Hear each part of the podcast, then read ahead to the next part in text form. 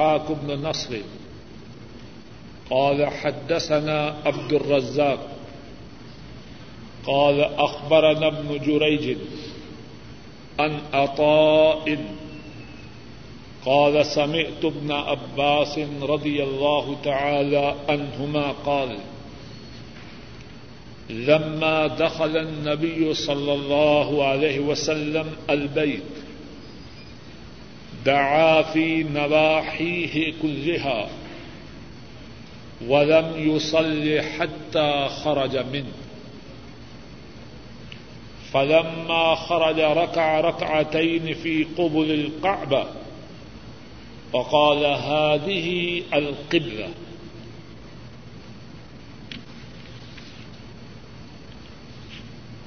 امام بخاری راہ محلہ بیان فرماتے ہیں ہم سے یہ حدیث اسحاق بن نصر نے بیان کی۔ اسحاق فرماتے ہیں، ہم سے یہ حدیث عبد الرزاق نے بیان کی۔ عبد الرزاق فرماتے ہیں، ہمیں یہ حدیث ابن جریج نے بتلائی۔ ابن جریج عطا ان سے روایت کرتے ہیں اور عطا فرماتے ہیں۔ میں نے ابن عباس رضی اللہ تعالی عنہما کو ارشاد فرماتے ہوئے سنا۔ جب نبی مکرم صلی اللہ علیہ وسلم کابت اللہ میں داخل ہوئے، آپ نے اس کے سارے اطراف میں دعا کی اور آپ نے کابت اللہ میں نماز نہ پڑھی۔ یہاں تک کہ آپ کابت اللہ سے باہر تشریف لے آئے۔ بس جب آپ باہر تشریف لے آئے تو آپ نے کعبہ کے سامنے دو رقط نماز ادا کی۔ اور آپ نے فرمایا یہ ہے قبلہ۔ گزشتہ درس میں حضرت عبداللہ بن عمر رضی اللہ تعالی عنہما ان کی حدیث گزر چکی ہے کہ رسول کریم صلی اللہ علیہ وسلم کابت اللہ میں داخل ہوئے۔ حضرت عبداللہ بن عمر رضی اللہ تعالی عنہما ان کو کسی نے بتلایا کہ رسول کریم صلی اللہ علیہ وسلم کابت اللہ میں داخل ہوئے ہیں۔ وہ کابت اللہ کے پاس آئے تو نبی کریم صلی اللہ علیہ وسلم کعبہ سے نکل چکے تھے۔ حضرت عبداللہ ابن عمر نے حضرت بلال رضی اللہ تعالی عنہ سے سوال کیا جو کہ آپ کے ساتھ کعبہ شریف میں داخل ہوئے تھے۔ کیا نبی کریم صلی اللہ علیہ وسلم نے کعبہ میں نماز ادا کی؟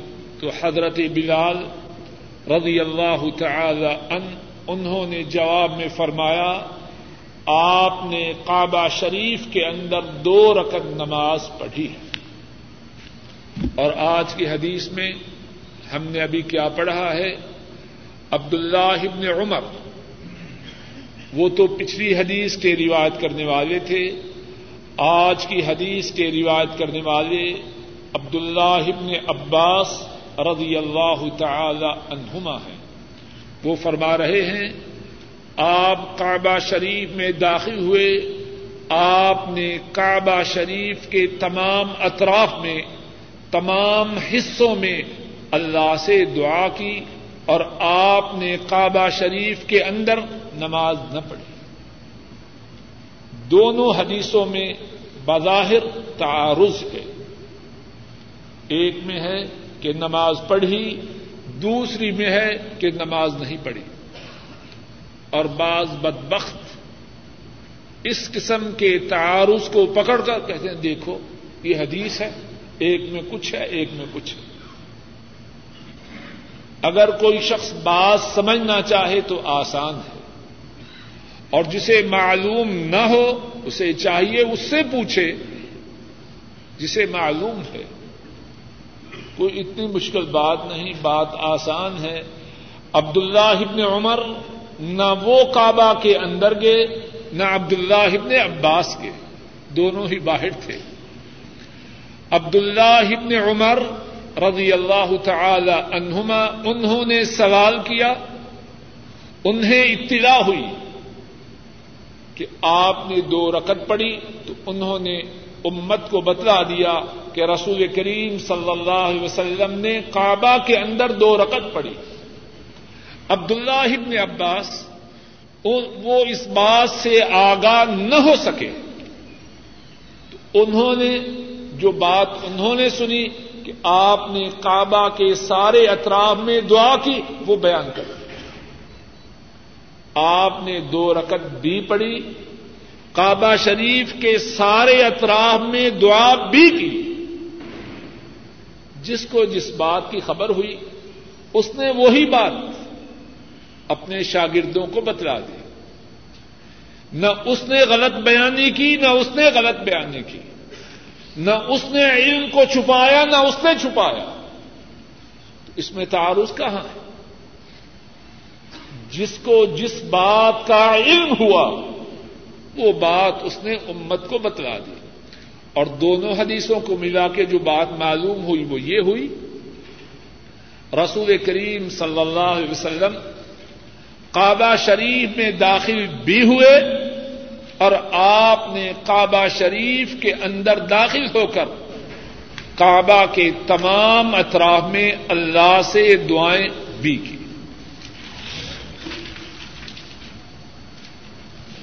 دو تین باب التوجہ نحو القبلة حيث كان وقال ابو هريرة رضي الله تعالى عنه قال النبي صلى الله عليه وسلم استقبل القبلة وكبر.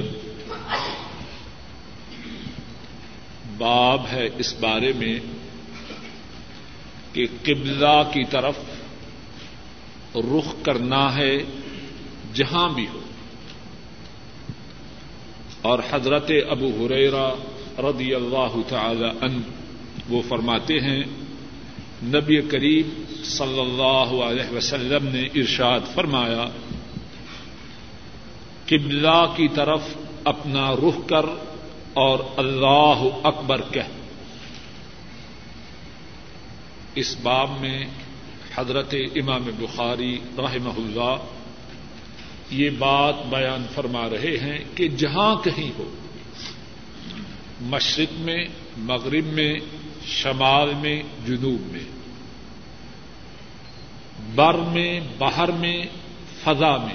جہاں ہو، اپنے چہرے کو قبلہ کی طرف نماز کے وقت کر لے۔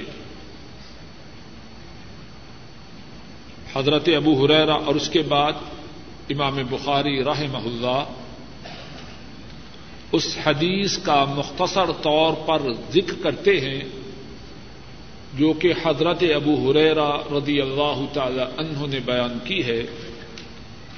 اور نبی کریم صلی اللہ علیہ وسلم نے اس حدیث پاک میں ارشاد فرمایا، استقبل القبلہ،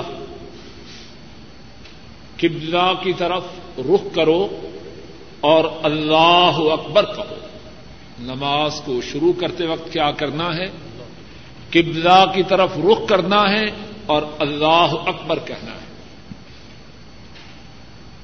اس حدیث سے بھی حدیث کا یہ ٹکڑا امام بخاری راہ محلہ نے بیان کیا ہے، اس سے بھی یہ معلوم ہوتا ہے کہ نماز شروع کرتے وقت چہرے کو کس طرف کرنا ہے، قبلہ کی طرف۔ اور اللہ اکبر کہہ کے نماز کو شروع کرنا۔ یہاں ایک اور مسئلہ سمجھ لیجیے اور ساتھیوں کا کافی عرصہ سے اصرار ہے کہ نماز کا جو مصنون طریقہ ہے، اس کو اول سے آخر تک بیان کیا جائے۔ اللہ تعالی اس موضوع کو کسی نشست میں بیان کرنے کی توفیق ادا فرمائے۔ لیکن اب جو چھوٹا سا مسئلہ آیا ہے، وہ سمجھ لیجیے ہمارے ہاں ہندو پاک اور بنگلہ دیش میں جب نماز کے لیے قبلہ رخ ہو کے کھڑے ہوتے ہیں، تو کتنی کتنی لمبی گردان ہیں جو لوگ پڑھتے ہیں۔ اوپر زمین کے، نیچے آسمان کے، پیچھے اس امام کے۔ اتنی رقط فرض نماز یہ واسطے اللہ کے کہتے ہیں کہ نہیں؟ میرے محدود اور ناقص علم میں اس کا ذکر حدیث کی کسی کتاب میں اب جو بات نبی پاک صلی اللہ علیہ وسلم نے نہ کی ہو، اس کا نماز میں کرنا اس کی کیا حیثیت ہے؟ ذرا بات کو توجہ سے سمجھیے۔ اگر ایسی بات کی جائے تو لوگ فوراً کہتے ہیں، یہ وہابیت دیکھو، اس کی بات نہ سنو۔ اس بات کو چھوڑیے۔ ہر آدمی دنیاوی معاملات میں کوشش کرتا ہے، وہ لے جس میں فائدہ ہے، وہ چھوڑ دے جس میں نقصان ہے۔ دین کے بارے میں اس احتیاط کی اور زیادہ ضرورت ہے۔ کوئی وہابی کہے گلابی وہابی کہے، جو کہ اس سے کیا فرق پڑتا ہے؟ اصل بات تو یہ ہے کہ ایسی نماز ادا کریں جو مدینے والے کے طریقے کے مطابق ہو، صلی اللہ علیہ وسلم۔ اللہ کے ہاں تو وہی نماز قابل قبول ہے۔ اب اس بات پر خوب غور کیجیے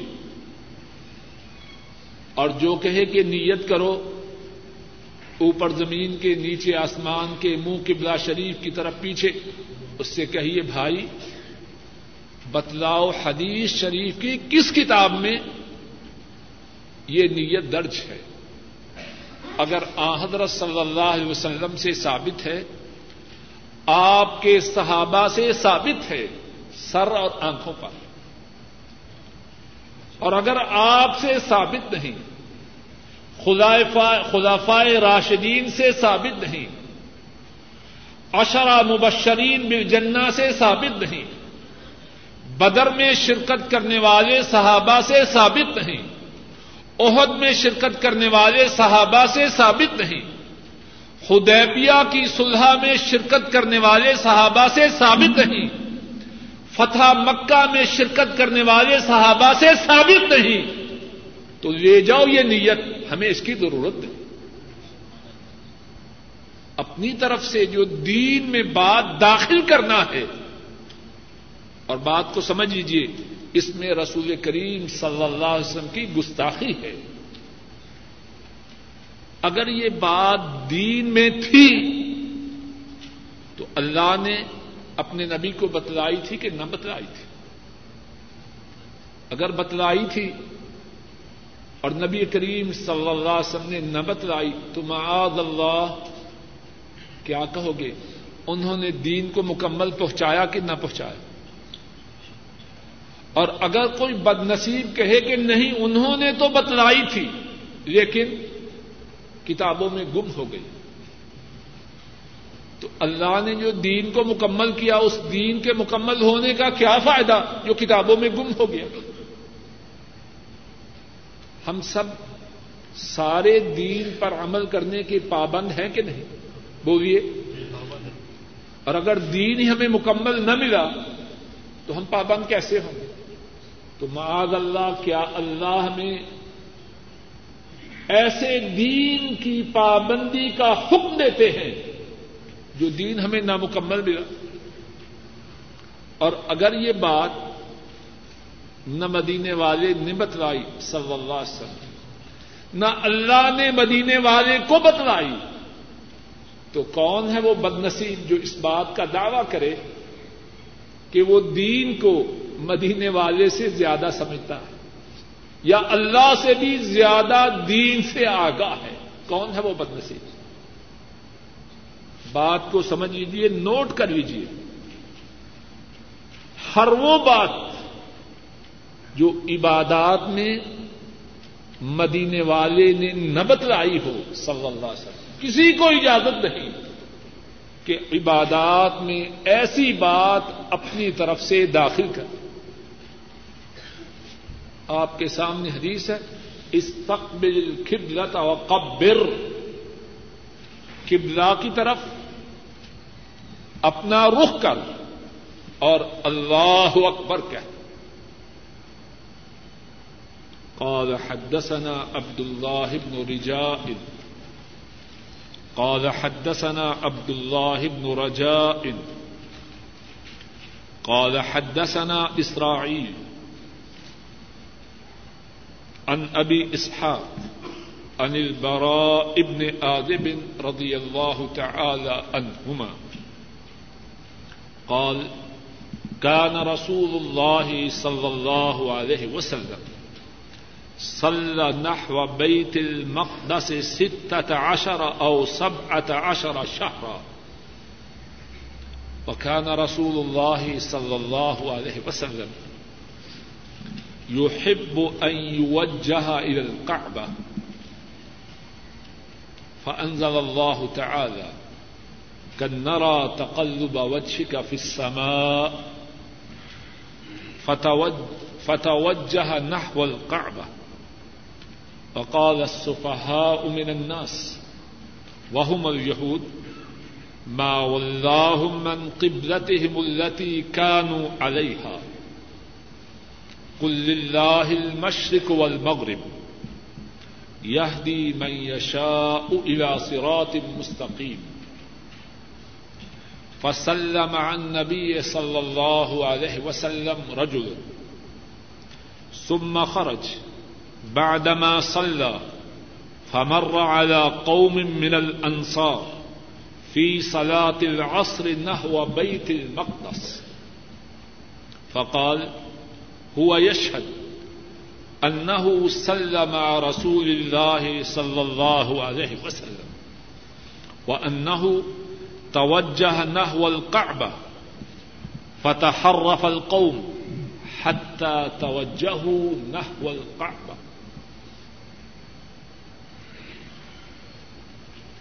امام بخاری راہ اللہ بیان فرماتے ہیں، ہم سے یہ حدیث عبد اللہ ابن رجا انہوں نے بیان کی۔ عبد اللہ فرماتے ہیں، ہم سے یہ حدیث اسرائیل نے بیان کی۔ اسرائیل ابو اسحاق سے، ابو اسحاق برا بن عازم رضی اللہ تعالی عنہما سے حدیث بیان کرتے ہیں۔ حضرت برا رضی اللہ تعالی عنہ وہ فرماتے ہیں رسول اللہ صلی اللہ علیہ وسلم آپ نے بیت المقدس کی طرف اپنا چہرہ انور کر کے سولہ ماہ یا سترہ ماہ تک نماز ادا کی۔ اور رسول کریم صلی اللہ علیہ وسلم پسند کرتے تھے کہ ان کا چہرہ مبارک کعبہ کی طرف پھیرا جائے۔ اللہ تعالی نے یہ آئد نازل کی، ہم نے دیکھا آپ کے چہرے کا آسمانوں کی طرف پلٹنے کو۔ آپ صلی اللہ علیہ وسلم نے اپنے چہرہ کو کابت اللہ کی طرف پھیر لیا۔ لوگوں میں سے بے وقوفوں نے کہا اور وہ یہودی ہیں، کس چیز نے انہیں ان کے اس قبلہ سے پھیرا جس کی طرف وہ رخ کرتے تھے؟ فرما دیجیے اللہ کے لیے مشرق و مغرب ہے، جس کو چاہیں سیدھی راہ کی طرف ہدایت دیتے ہیں۔ نبی کریم صلی اللہ علیہ وسلم کے ساتھ ایک آدمی نے نماز ادا کی۔ نماز ادا کرنے کے بعد وہ مسجد سے نکلا تو اس نے راہ میں دیکھا کہ انصاری لوگ ایک دوسری مسجد میں اثر کی نماز بیت المقدس کی طرف رخ کر کے ادا کر رہے۔ اس آدمی نے کہا کہ وہ گواہی دیتا ہے کہ اس نے رسول کریم صلی اللہ علیہ وسلم کے ساتھ نماز ادا کی اور آپ نے اپنے چہرہ مبارک کو نماز میں کابت اللہ کی طرف کیا۔ وہ مسلمان جو اس مسجد میں بیت المقدس کی طرف اپنے چہروں کو کر کے نماز پڑھے تھے انہوں نے نماز ہی کی حالت میں اپنے چہروں کو کابت اللہ کی طرف پھیر لیا۔ اس حدیث میں بہت ہی اہم اور ضروری چند ایک باتیں ہیں۔ سب ساتھی اور خواتین بھی انتہائی توجہ سے ان باتوں کو سننے اور سمجھنے کی کوشش کریں۔ اور ساتھیوں سے گزارش ہے، جن جن کے بچے اللہ کے فضل و کرم سے مسجد میں آئے ہیں، کہ حدیث شریف میں یہ جو آیا ہے، آپ نے سولہ ماہ یا سترہ ماہ مدینہ طیبہ میں تشریف لانے کے بعد بیت المقدس کی طرف چہرہ پھیر، اپنا چہرہ کر کے نماز ادا کی، تو یہ سولہ ماہ تھے یا سترہ ماہ؟ تھے محدثین پر اللہ کی رحمتیں ہوں، انہوں نے بیان کیا ہے کہ یہ سولہ ماہ اور کچھ دن تھے۔ آپ ربیع الاول میں مدینہ طیبہ میں تشریف لائے اور رجب میں یہ حکم آیا آئندہ سال کہ اپنے چہرہ مبارک کو بیت اللہ کی طرف پھیر لو۔ یہ سولہ ماہ اور کچھ دن بنتے ہیں۔ جو زیادہ دن ہیں، جنہوں نے ان دنوں کو شمار کیا، انہوں نے کہہ دیا کہ سترہ ماہ یعنی قریب سترہ ماہ اور جنہوں نے ان دنوں کو شمار نہ کیا، کہہ دیا قریب سولہ ماہ اصل بات یہ ہے، آپ سولہ ماہ کچھ دن تک مدینہ طیبہ تشریف لانے کے بعد بیت المقدس کی طرف منہ کر کے نمازیں ادا کرتے رہے دوسری بات رسول کریم توجہ سے سنیے۔ شاید کہ اللہ اس بات میں میرے لیے اور آپ سب کے لیے فائدہ کرے۔ نبی مکرم صلی اللہ علیہ وسلم اس عرصہ میں جس میں آپ کو حکم یہ تھا کہ نماز میں اپنے چہرہ مبارک کو بیت المقدس کی طرف کرنا ہے آپ کی رغبت، آپ کی خواہش یہ تھی کہ آپ کو بیت المقدس کی بجائے کابت اللہ کی طرف نماز میں چہرہ کرنے کی اجازت مل جائے۔ آپ کی یہ خواہش تھی۔ اور آپ کی خواہش کا، کی جو تصویر کشی ہے، اللہ نے قرآن کریم میں کی ہے کنرا تقل وجہ کا فسما ہم نے دیکھا آپ کے چہرے کا پلٹنا آسمانوں کی طرف۔ فریاد ہے، التجا ہے، خواہش ہے، تمنا ہے۔ امنگ ہے کس سے؟ اللہ سے۔ آپ کی اس مبارک ادا میں کتنے ہی مسائل ہیں۔ کاش کہ ہم سمجھ جائیں اور زندگی میں ان مسائل کو مضبوطی سے تھامے رکھیں۔ ایک مسئلہ تو یہ ہے کہ نبی مکرم صلی اللہ علیہ وسلم باوجود انتہائی بلند و بالا مقام کے، اور ان کا مقام اتنا بلند ہے بادس خدا بدرگ تو ہی قصہ مختصر۔ اللہ کے بعد سب سے بلند و بالا مقام ہمارے نبی مکرم حضرت محمد صلی اللہ علیہ وسلم کا ہے۔ اتنے بلند مقام کے باوجود نماز میں اپنے چہرے کا رخ کس طرف کر رہے ہیں؟ بولیے، بیت المقدس کی طرف۔ اور رغبت کیا ہے؟ کابت اللہ کی طرف کرے۔ کچھ بات سمجھ میں آئی کہ نہیں؟ آخری حکم کس کا چلتا ہے؟ آسمان والے رب کا چلتا ہے۔ اگر کسی کو احکام میں اپنی مرضی کو داخل کرنے کی اجازت ہوتی تو وہ مدینے والے تھے۔ کچھ بات سمجھ میں آ رہی ان کو بھی اجازت نہیں۔ ان کو بھی اجازت نہیں۔ سولہ ماہ کچھ دن گزر جاتے ہیں اور ان کی نگاہیں آسمان کی طرف ٹک ٹکی لگائے اب جبریل آئے میری تمنا پوری ہو جائے۔ اور اجازت مل جائے کہ اپنے چہرے کو بیت المقدس کی بجائے نماز میں کابت اللہ کی طرف کروں۔ اور سولہ ماہ کتنے دن جب تک اجازت نہیں آئی، مسلسل اپنے چہرے کو بیت المقدس ہی کی طرف کریں۔ اور یہاں سے غور کیجیے ان بد نصیبوں بد بختوں کا۔ اپنے خیال میں مرشد ہیں، پیر ہیں۔ اور شریعت کے احکامات کو بدل رہے ہیں اور کوئی کہے یہ پہنچے ہوئے نماز کا وقت ہو گیا، یہ پہنچے ہوئے ہیں۔ یہ کیسے بد نصیب پہنچے ہوئے ہیں، کہاں پہنچے ہوئے ہیں؟ محمد عربی، حبیب رب العالمین، سید الاولین والآخرین، امام الانبیاء قائد المرسلین۔ یہ ایک دو دس بیس ہزار دو ہزار نہیں، اگر ساری امت کے لوگ جمع بھی ہو جائیں، وہ رسول کریم صلی اللہ علیہ وسلم کی خاک کو بھی نہیں پا سکتے۔ اور ان کی کیفیت یہ ہے، اتنا لمبا عرصہ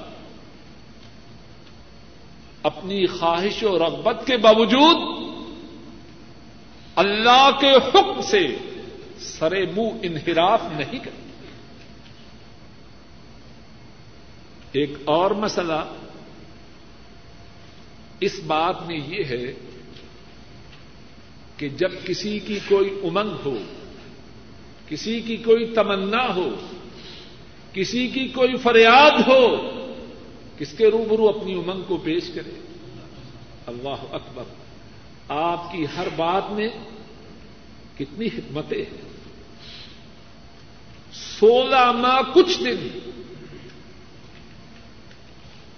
کس کی رحمت کا انتظار کرتے رہے۔ کس کے روبرو اپنی امنگ اور تمنا کو پیش کرتے رہے۔ اللہ کے روبرو۔ اور اس میں امت کے لیے سبق ہے۔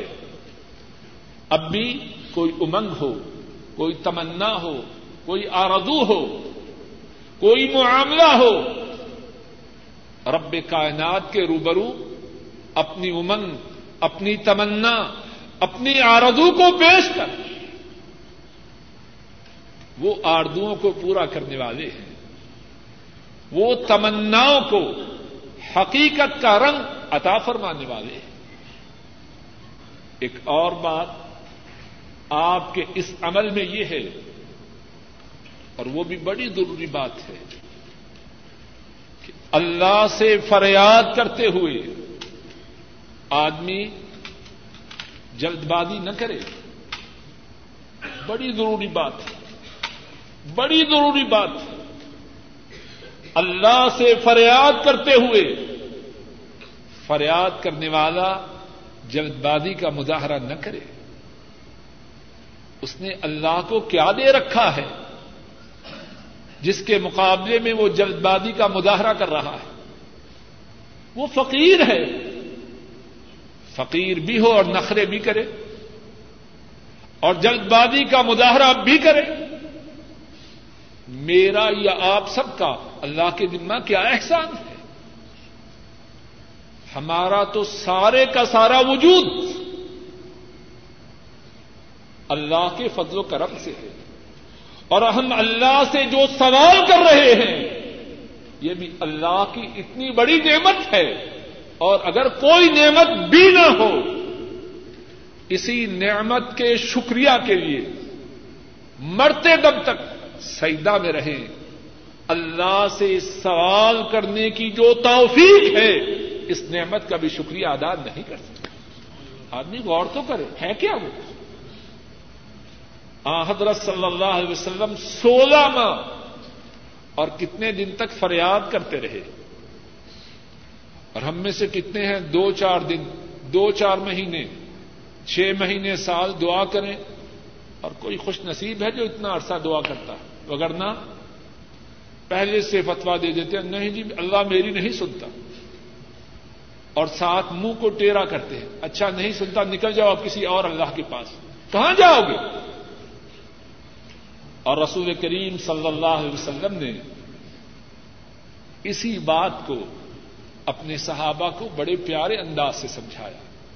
فرمایا، لا يزال يستجاب للعبد، لا يزال يستجاب للعبد ما لم يدع بإثم او قطيعة رحم ما لم يستعجل فرمایا جب تک بندہ میں تین باتیں نہ ہوں، گن لیجیے اپنی انگلیوں پر اور اپنے دلوں میں نوٹ کر لیجیے فرمایا، جب تک بندہ میں تین باتیں نہ ہوں، اللہ اس کی دعاؤں کو قبول کرتے رہتے ہیں۔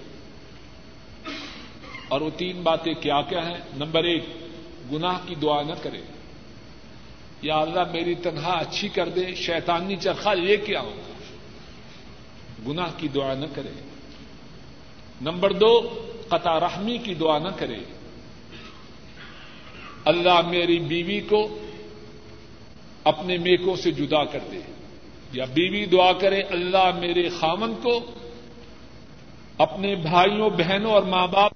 نمبر دو، قطع رحمی کی دعا نہ کرے۔ نمبر تین دعا میں جلد بازی نہ کرے۔ اب پہلی دو باتیں تو واضح ہیں۔ تیسری بات، حضرات صحابہ اللہ کی ان پر ارب و رحمتیں۔ ہمارے نبی بھی بے مثال ہیں اور ان کے ساتھی بھی بے مثال ہیں۔ حضرات صحابہ عرض کرتے ہیں، مل استعجال یا رسول اللہ صلی اللہ علیہ وسلم؟ اے اللہ کے رسول صلی اللہ علیہ وسلم، دعا میں جلد بازی کرنا، اس سے کیا مراد ہے؟ کچھ بات سمجھ میں آ رہی ہے کہ نہیں؟ مقصد یہ ہے کہ ہم جب دعا کرتے ہیں تو یہی چاہتے ہیں۔ سور اب رات کو دعا کر رہے ہیں تو دل تو یہی ہے نا سورج نکلنے سے پہلے جو چاہتا ہوں وہ مل جائے۔ گاڑی مانگ رہا ہے، نہیں۔ دل تو یہی چاہتا ہے کہ جو گاڑیوں کے مارز ہیں وہ بعد میں کھلے اور گاڑی پہلے میرے دروازے پہ کھڑی ہو۔ انسان ہے، سچی بات ہے۔ اور اگر دن کو مانگ رہا ہے تو چاہتا ہے سورج بعد میں غروب ہو۔ پہلے جو میرا مقصد ہے وہ پورا ہو جائے انسان ایسے ہی۔ تو صحابہ عرض کرتے ہیں کہ دعا میں جلد بازی کرنا اس سے کیا مراد ہے؟ رسول کریم صلی اللہ علیہ وسلم فرماتے ہیں، یقول العبد، قد دعوت و قد دعوت، فلم ارا يستجاب لي فيستحسر عند ذلك ويدع الدعاء۔ فرمایا، جلد بازی کا مقصد یہ ہے کہ دعا کرنے والا بندہ کہتا ہے، میں نے دعا کی ہے، بہت دعا کی۔ اور پھر تھک جاتا ہے۔ اللہ پر احسان کر رہا ہے۔ ایسے جیسے معاذ اللہ اللہ کا مکان بنا رہا ہے۔ تھک جاتا ہے۔ اور کیا کہتا ہے؟ میرا خیال ہے کہ اللہ نے میری دعا کو قبول نہیں کر اگر کوئی بد نصیب اپنے متعلق یہ کہے تو اللہ کو اس کی کیا پرواہ ہے؟ اس حدیث میں ایک اور بات جو ارض کر رہا ہوں وہ یہ ہے، جب اللہ سے مانگ رہا ہو، فریاد کر رہا ہو، جلد بازی نہ کرے، مانگتا جائے۔ مانگتا جائے۔ اگر اللہ کے رسول صلی اللہ علیہ وسلم وہ سولہ ماہ سے زیادہ عرصہ تک مانگتے رہے، تو میں اور آپ کس بات کی مووی ایک اور بات جو اس حدیث پاک میں ہے وہ یہ ہے کہ اللہ اپنے بندوں کی فریادوں کو پورا فرما دے رسول کریم صلی اللہ علیہ وسلم نے دعا کی، اللہ نے قبول فرمائی۔ ایک اور بات اس حدیث پاک میں ہے کہ کعبہ کی رسول کریم سسم کی نگاہ میں کتنی حیثیت ہے، کتنی قدر و منزلت ہے۔ اور اللہ نے اس بات کی تائید و تصدیق فرمائی۔ اسی طرف چہرہ کے پھیرنے کا حکم دیا۔ اور قیامت تک یہ حکم جاری ہے۔ ایک اور بات اس حدیث پاک میں ہے اور بڑی ضروری بات ہے۔ خوب توجہ سے سنیے کہ جب اللہ کی طرف سے کابت اللہ کی طرف چہرہ پھیرنے کا حکم آیا، تو ری ایکشن کیا ہوا؟ اللہ نبی کریم سسم نے بھی بیان کیا، اللہ پاک نے قرآن کریم میں بھی بیان کیا کہ جو بے وقوف لوگ تھے، یہودی انہوں نے کہا، ان کو کس چیز نے بیت المقدس سے پھیر دیا ہے؟ اعتراض شروع کر دیا۔ اس سے کیا معلوم ہوا؟ توجہ کیجیے لوگ اعتراض سے نہیں رکتے۔ یہ اعتراض کس کے حکم پر ہے؟ اللہ کے حکم پر۔ اور اللہ سے بڑا کوئی ہے؟ اور مخلوق میں سے کس پر ہے؟ جو مخلوق میں سے سب سے بلند و بالا ہے۔ نبی مکرم صلی اللہ علیہ وسلم، حکم دینے والے ساری کائنات کے مالک، اور جو حکم پر عمل کرنے والے ہیں، وہ رحمت للعالمین ہے۔ لیکن بدبخت تنقید سے باز نہ آئے۔ یہاں جو بہت زیادہ ضروری بات سمجھنے کی یہ ہے، بعض لوگ دین پر چلنے میں اس لیے سستی اور کوتا ہی کرتے ہیں کیا کریں لوگ نہیں چھوڑتے۔ یار داڑھی رکھ لو، بات تو بڑی اچھی ہے، لیکن جو میرے ساتھی ہیں وہ کیا کہیں گے؟ بھائی شلوار کو ٹخنوں سے اوپر رکھو، نیچے کرنا حرام ہے۔ ٹھیک ہے، لوگ کہیں گے جیسے نہر میں سے گزر رہا ہے۔ بی بی پردہ کرو، چہرے کو ڈھانپ دو۔ بین بات تو اچھی ہے، لیکن کیا کروں؟ اڑوس پڑوس کی عورتیں کہیں گی، اس نے کہاں خیمہ پہن لیا ہے؟ یا اڑوس پڑوس کی عورتیں کہیں گی، دیکھو، اس کے خامن کتنے شریف اور اچھے آدمی تھے۔ اب انہوں نے بھی اپنی بیوی پر بد اعتمادی شروع کر دی جب سے ڈاکٹر صاحب کے درس میں شریک ہونا شروع کیا، بس بیوی پہ اعتماد اٹھ گیا بد بخت کیسی بات بنائی؟ وہ اللہ اور اللہ کے رسول صلی اللہ علیہ وسلم کی تفسیر یوں کی کہ بیوی پر جو اس کا فیٹ تھا نا، اس میں کمزوری ہو گئی۔ بات کو سمجھ لیجیے اور یاد رکھیے۔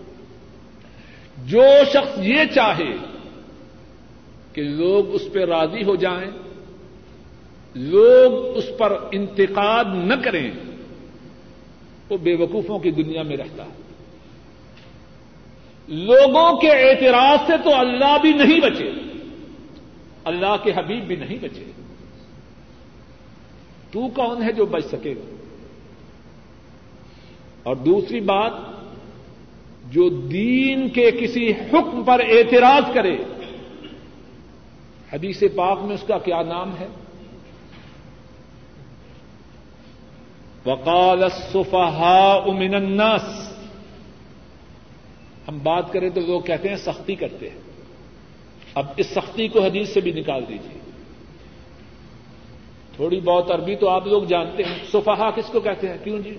باجو صاحب۔ بے وقوفوں کو سفی سنگولر ہے، واحد ہے۔ اور صفحا پلورل ہے، جمع ہے۔ حدیث میں ان لوگوں کا کیا نام ہے جو اللہ کی بات پہ اعتراض کریں۔ اللہ کے رسول صلی اللہ علیہ وسلم کی بات پہ اعتراض کریں۔ ان کا کیا نام ہے؟ بے وقوف۔ اور قرآن کریم میں دوسرے پارا کے شروع میں اللہ کیا فرماتے ہیں؟ یاد ہے؟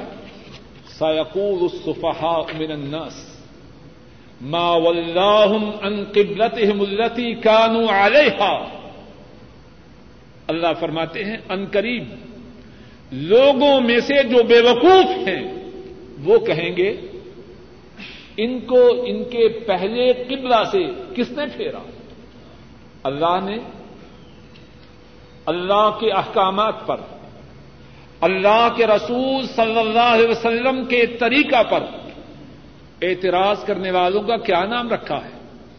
بے وقوف۔ اور جس کا نام اللہ بے وقوف رکھے، وہ عقل مند ہو سکتا ہے؟ وہ اپنے متعلق کتنا کہے، میں بڑا سویلائزڈ ہوں، بڑا پالسٹ ہوں تہذیب حاضر سے خوب آگاہ ہوں۔ وہ الو ہے بے وقوف۔ اللہ نے اس کا نام سفی رکھا ہے، بے وقوف رکھا۔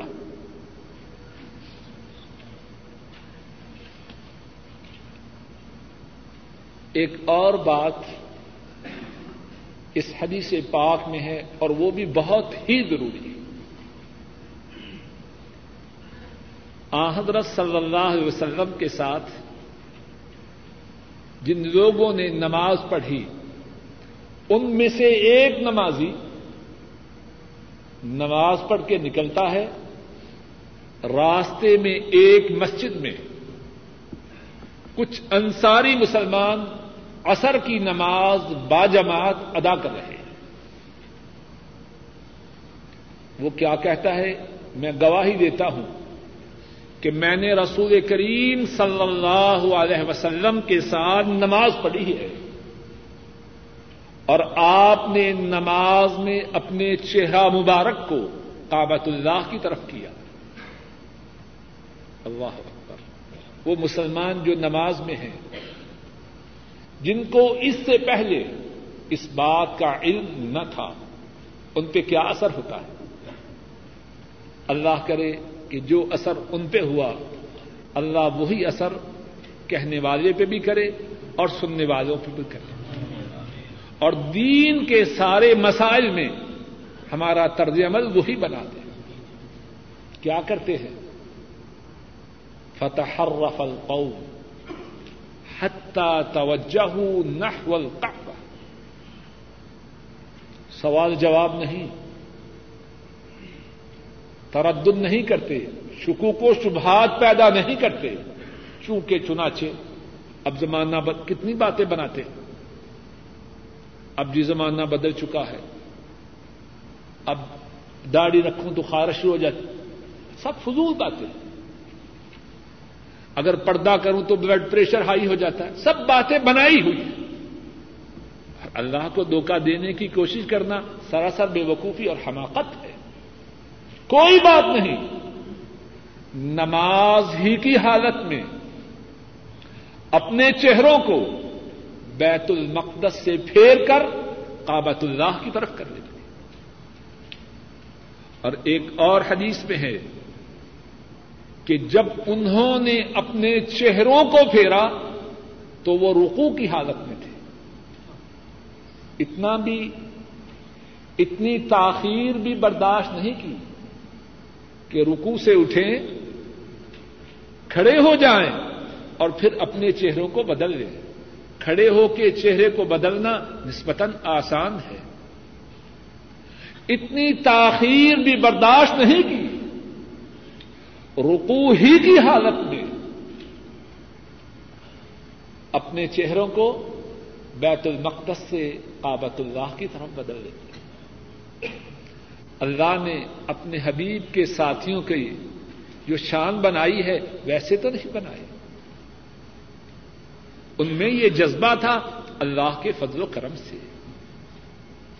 اس حدیث میں ایک اور بات یہ ہے کہ اگر دین کی بات بتلانے والا شخص ایک ہو، لیکن سچا ہو، جھوٹا نہ ہو،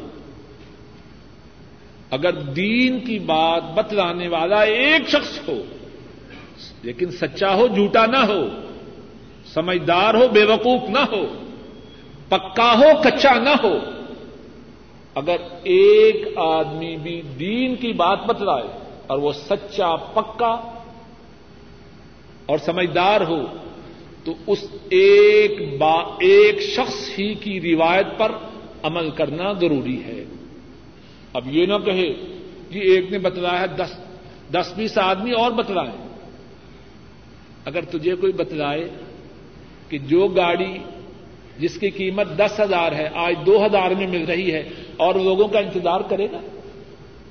اگرچہ بتلانے والا جھوٹا ہو، بھاگا جائے گا۔ سارے شکوک و شبہات دین ہی میں پیدا کر دے۔ ایک اور مسئلہ اس حدیث میں یہ ہے، دین کی بات بتلانے والا کتاب و سنت کی بات بتلانے والا اگر ایک شخص بھی ہو سچا ہو سمجھدار ہو پکا ہو کچا اور جھوٹا اور فاسق نہ ہو تو اس کی بات کے بتلانے پر عمل کرنا ضروری ہے۔ کتنا حکم آیا کتنا گھومنا پڑا مدینہ طیبہ میں اللہ کی قدر اللہ کے حکم سے وہ مسجد موجود ہے۔ جس کا نام ہے مسجد قبلہ تعین مسجد قبلہ تعین قبلہ تن ایک قبلہ قبلہ تعین دو قبلے۔ آج بھی اللہ کے فضل و کرم سے وہ مسجد موجود ہے اور سعودی حکومت نے اللہ ان کو جزا دے، بڑی شاندار طریقے سے اس مسجد کو بنا دے۔ اس میں وسعت کی ہے اور بڑی عمدہ عمارت بنی تو اب اگر اللہ آپ کو موقع دے تو اس مسجد پہ جا کے دیکھیں کتنا زیادہ ٹن ہونا پڑا۔ کو اپنی نگاہوں کو آسمان کی طرف نہ کرے، نماز سے باہر۔ اللہ مالک الملک اپنے فضل و کرم سے کتاب و سنت پر کہنے والے کو اور سننے والوں کو عمل کی توفیق عطا فرمائے۔ جو ٹھیک بات بیان کی گئی ہے، اللہ تعالیٰ اس بات پر عمل کرنے کی توفیق عطا فرمائے۔ اور ہمارے سننے اور سنانے کو ہم سب کے لیے باعث نجات اور ذخیرہ آخرت بنا۔ اے اللہ ہمارے بوڑھے ماں باپ پہ رحم فرما۔ اے اللہ ہمارے بوڑھے ماں باپ پہ رحم فرما۔ اے اللہ ہمارے بوڑھے ماں باپ پہ رحم فرما۔ اے اللہ ہمارے بوڑھے ماں باپ کی بیماریوں کو صحت سے بدل دے۔ اے اللہ ہمارے بوڑھے ماں باپ کی پریشانیوں کو راحتوں سے بدل دے۔ اے اللہ ہمارے بوڑھے ماں باپ کو ایمان والی، عافیت والی صحت و تندرستی والی زندگی عطا فرما۔ اے اللہ، ہمارے جو دادا، دادیاں، نانے، نانیاں اور دیگر بزرگ فوت ہو چکے ہیں، اے اللہ، ان کے گناہوں کو معاف فرما۔ ان کے درجات کو بلند فرما۔ ان کی قبروں کو جنت کی باغیچے بنا۔ اے اللہ، ہمارے جو بہن بھائی فوت ہو چکے ہیں، ان کے گناہوں کو معاف فرما۔ ایک خاتون عمرہ کے بعد بال کاٹنا بھول گئی۔ جب ریاض میں آئی تو پھر اس نے یہاں آ کے کاٹے۔ اس کے لیے کیا حکم ہے؟ یہ ہے کہ وہ اللہ سے اپنے گناہ کی معافی کا سوال کرے اور امید ہے کہ اللہ تعالیٰ اس کی اس بھول کو معاف کر دے گا۔ ایک سوال یہ ہے کہ بعض لوگ قبلہ کی طرف پاؤں کر کے بیٹھتے ہیں، اسی طرح قرآن پاک کی طرف پاؤں کر کے بیٹھتے ہیں۔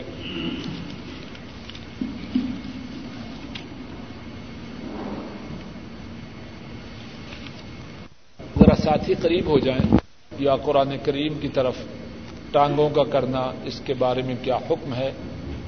میری نظر میں اس بارے میں کوئی آیت کریمہ یا حدیث پاک تو نہیں۔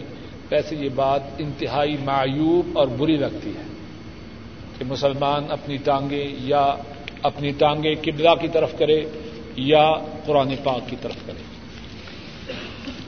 ایک اور سوال یہ ہے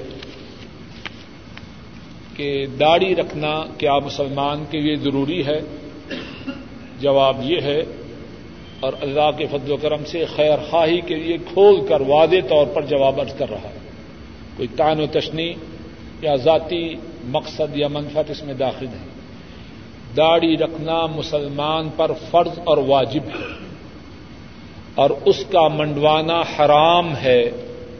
اور اللہ کے فضل و کرم سے ذمہ داری سے بات کر رہا داڑھی کا رکھنا مسلمان پر فرض اور واجب ہے۔ اور اس کا منڈوانا حرام ہے۔ اور اگر کوئی شخص اس لیے داڑھی نہیں رکھ رہا کہ جب ذرا بال سفید آ جائیں گے پھر رکھوں گا۔ وہ غور کرے کہ کیا ملک الموت سے اس کا کانٹریکٹ ہو چکا ہے کہ اس نے تب آنا ہے جب میرے بال سفید ہو جائیں۔ کیوں اپنے آپ کو دھوکہ دے رہا ہے؟ ہم یہاں بیٹھے ہیں، کیا کوئی شخص اس بات کا دعوی کر سکتا ہے کہ وہ زندہ مسجد سے نکلے گا؟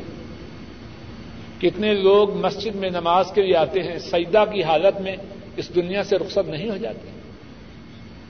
یا ہم سعودی عرب میں آئے ہیں، ہے کوئی مائی کا لال جو یہ گارنٹی دے سکے کہ وہ زندہ پاکستان، ہندوستان یا بنگلہ دیش جائے گا۔ ابھی گزشتہ ہفتہ درس میں ہی کیا ذکر نہیں کر رہے تھے ایک نوجوان؟ پاکستان سے آیا، گاڑی کا حادثہ ہوا، گاڑی بھی تباہ ہو گئی اور وہ بھی فوت ہو گیا۔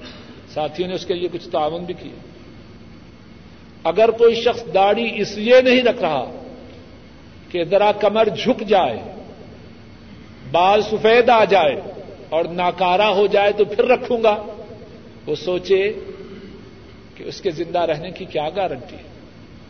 اور پھر غور کرے کہ کل قیامت کے دن جن کی یہ سنت ہے، ان کے پاس جانا ہے۔ ان کے حوض کوثر سے جا کے ان کے دستے مبارک سے پانی لینا ہے۔ اگر انہوں نے یہ فرما دیا کہ دفع ہو جا، تجھے تو میری صورت سے بھی پیار نہ تھا۔ یا جس کی صورت سے پیار تھا اس سے پانی لو، تو وہاں کیا کہے گا؟ غور تو کرے۔ اور سچ بات سمجھنے کی ہے۔ جس کو آپ سے پیار نہیں، ہر شخص اپنے متعلق سوچے۔ جو شخص میرے سے یا آپ سے پیار نہ کرے اور پھر مجھ سے کوئی چیز مانگے تو دوں گا جو مجھ سے بغد رکھے، مجھ سے پیار نہ کرے اور اسی طرح آپ سب پھر اس کو کچھ دیتے ہیں، کوشش کرتے ہیں کہ اس کا ستیہ ناش ہی ہو جائے تو اچھا ہے۔ اگر انہوں نے یہ فرما دیا کہ تجھے تو تجھے تو میری صورت سے بھی پیار نہ تھا۔ یا جس کی صورت سے پیار تھا اس سے لے۔ تو کیا بنے گا؟ اور پھر ان کی شفاعت کی بھی ضرورت ہے۔ میرے اور آپ کے نامہ اعمال میں ہے کیا؟ کس بات پہ ہم تکبر کر رہے ہیں؟ کس بات پہ بھروسہ کرتے ہوئے ہم سمجھتے ہیں کہ نجات پا جائیں گے؟ میرے اور آپ کے نامہ اعمال میں ہے کیا؟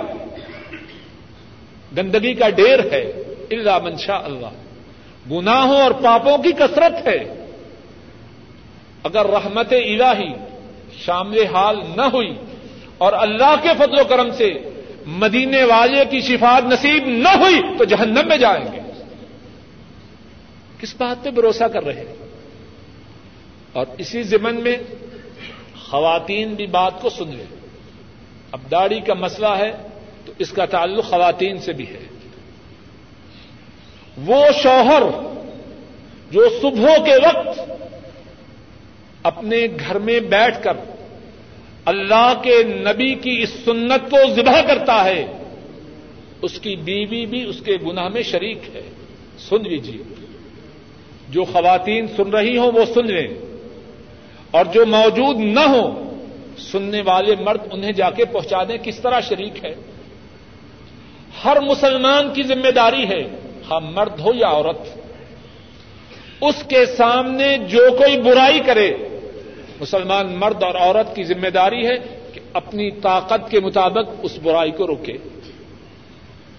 اب بیوی کے سامنے ہر روز صبح کے وقت یہ برائی ہو رہی ہے۔ وہ بیوی غور کرے، اپنا محاسبہ کرے۔ اس برائی کے روکنے کے لیے اس نے کیا رول ادا کیا؟ ہے اگر اس نے اپنی ہمت کے مطابق، اپنی استطاعت کے مطابق بات کہی ہے، سمجھایا ہے، اللہ سے دعا کی ہے، تو اللہ کے فضل و کرم سے امید ہے کہ وہ گناہ میں شریک نہ ہوگی، بلکہ اللہ سے ثواب پائے گی۔ اور اگر وہ گونگا شیطان بنی ہوئی ہے، بلکہ آپ کے بال بڑے بڑے بڑے ہو گئے۔ ذرا ٹھیک تو کر لیجیے جرم میں نہ صرف کے جرم سے روک نہیں رہی، بلکہ جرم کرنے کی دعوت دے رہی ہے۔ اور اگر جرم میں ایک دو دن کی تاخیر ہو جائے، تو بدبختی کی دعوت دے رہی ہے، تو اس کا گناہ کتنا زیادہ ہوگا۔ اور کوئی عورت یہ نہ کہے جی ہماری کون سنتا ہے؟ سب بہانے ہیں۔ ڈرائنگ روم میں کوئی چیز ناقص ہو کچن میں عورت کسی چیز کی ضرورت محسوس کرے خامن نہ مانے تو گھر میں کتنی قیامت بپا ہوتی آتے جاتے، سوتے، جاگتے، اسی چیز کا تذکرہ ہے۔ گویا کہ اس چیز کے بغیر محشر کے دن نجات مشکل ہے۔ میرا یہ مقصد نہیں کہ عورتوں کی جائز حاجات کو پورا نہ کیا جائے کیا جائے۔ لیکن مقصد یہ ہے کہ اگر دنیاوی چیزوں کے حصول کے لیے عورت کی رغبت، اس کی ترغیب، اس کا تکرار اتنا زیادہ ہے، تو حرام سے بچنے کے لیے وہ کوشش کیوں نہ کرے؟ ہاں پھر کہتا ہوں، اگر کوئی عورت اپنی طاقت کے مطابق کوشش کرے خامن نہ مانے، تو انشاءاللہ اللہ وہ گناہ میں شریک نہیں۔ لیکن پھر بھی وہ اپنی طاقت اور حیثیت کے مطابق وقتاً فوقتاً نیکی کی دعوت دیتی رہی اور اللہ سے دعا بھی کرتی رہی۔ کہ بعض کتابوں میں حضرت علی، حضرت حسن، حضرت حسین رضی اللہ عنہم اجمعین ان کے ناموں کے ساتھ علیہ السلام لکھا ہوتا ہے۔ اس کا کیا حکم ہے؟ جواب یہ ہے کہ کسی بھی صحابی کے بارے میں علیہ السلام کہنا اس میں کوئی بات نہیں۔ اللہ کی طرف سے اس پر سلام ہو، لیکن بات کی طرف ذرا توجہ کیجیے جو بات موجود ہے، بہت سی کتابوں میں وہ کیا ہے؟ حضرت صدیق رضی اللہ تعالی ان ان کے ساتھ علیہ السلام نہیں۔ حضرت ابو عمر فاروق ان کے ساتھ علیہ السلام نہیں۔ حضرت عثمان ذنورین رضی اللہ تعالی ان ان کے ساتھ علیہ السلام نہیں۔ تو حضرت علی کے ساتھ کیوں ہے بات سمجھ لیجیے یہ انداز شیعہ حضرات کا ہے۔ ہاں اگر ہم سب صحابہ کو علیہ السلام کہیں تو الگ بات ہے۔ لیکن حضرت علی رضی اللہ تعالی ان ان کے لیے علیہ السلام کو خاص کرنا۔ اور تینوں پہلے خلافا کو علیہ السلام نہ کرنا، پہلے تینوں خلافا کو علیہ السلام نہ کہنا، یہ انداز درست نہیں۔ ہمارا یہ ایمان ہے، ہمارا یہ عقیدہ ہے کہ جو حضرت علی رضی اللہ تعالی ان ان سے محبت نہ رکھے، ان سے بغض کرے، وہ مومن نہیں، منافق ہے۔ جو حسن و حسین رضی اللہ تعالی عنہما ان سے محبت نہ کرے، وہ اپنے ایمان کا اثر نو جائزہ لے۔ لیکن ہمارا یہ بھی عقیدہ ہے، ساری امت میں اللہ کے نبی کے بعد جس کا نمبر ایک ہے، وہ حضرت ابو بکر ہے۔ جن کا نمبر دو ہے، وہ حضرت عمر ہے جن کا نمبر تین ہے، وہ حضرت عثمان ہے اور جن کا نمبر چار ہے، وہ حضرت علی رضی اللہ تعالی عنہم اجمعین ہے اگر کوئی شخص کسی مسلمان پر جھوٹا الزام لگائے، تو اس کی کیا سزا ہے؟ اگر کوئی شخص کسی مسلمان پر بدکاری کا جھوٹا الزام لگائے، قرآن کریم میں اس کے لیے تین سزائیں ہیں۔ پہلی سزا یہ ہے کہ اس کو اسی درے لگائے جائیں دوسری سزا یہ ہے کہ ہمیشہ کے لیے اس کی شہادت کو مسترد کر دیا جائے۔ اور تیسری سزا یہ ہے کہ وہ فاسق ہے۔ کسی پر بدکاری کی تہمت لگانے والا قرآن کریم میں اس کے لیے تین سزائیں ہیں۔ اسی درے، ہمیشہ کے لیے شہادت ناقابل قبول، مگر یہ کہ توبہ کروے۔ اور اس کا جو رقب ہے، اللہ کے ہاں وہ فاسق ہے۔ اس کے علاوہ جو باقی الزامات ہیں، بدکاری کے علاوہ، اس بارے میں حاک میں وقت، علماء امت کے مشورہ سے جو سزا مناسب سمجھے اس کو دے۔ تعزیرات میں ہوگی، جو بات حدود میں ہے وہ یہ ہے کہ اگر کوئی بدکاری کا الزام لگائے تو اسے اسی درے شہادت ہمیشہ کے لیے ناقابل قبول اور اس کا رقب اللہ کے ہاں فاسق ہے۔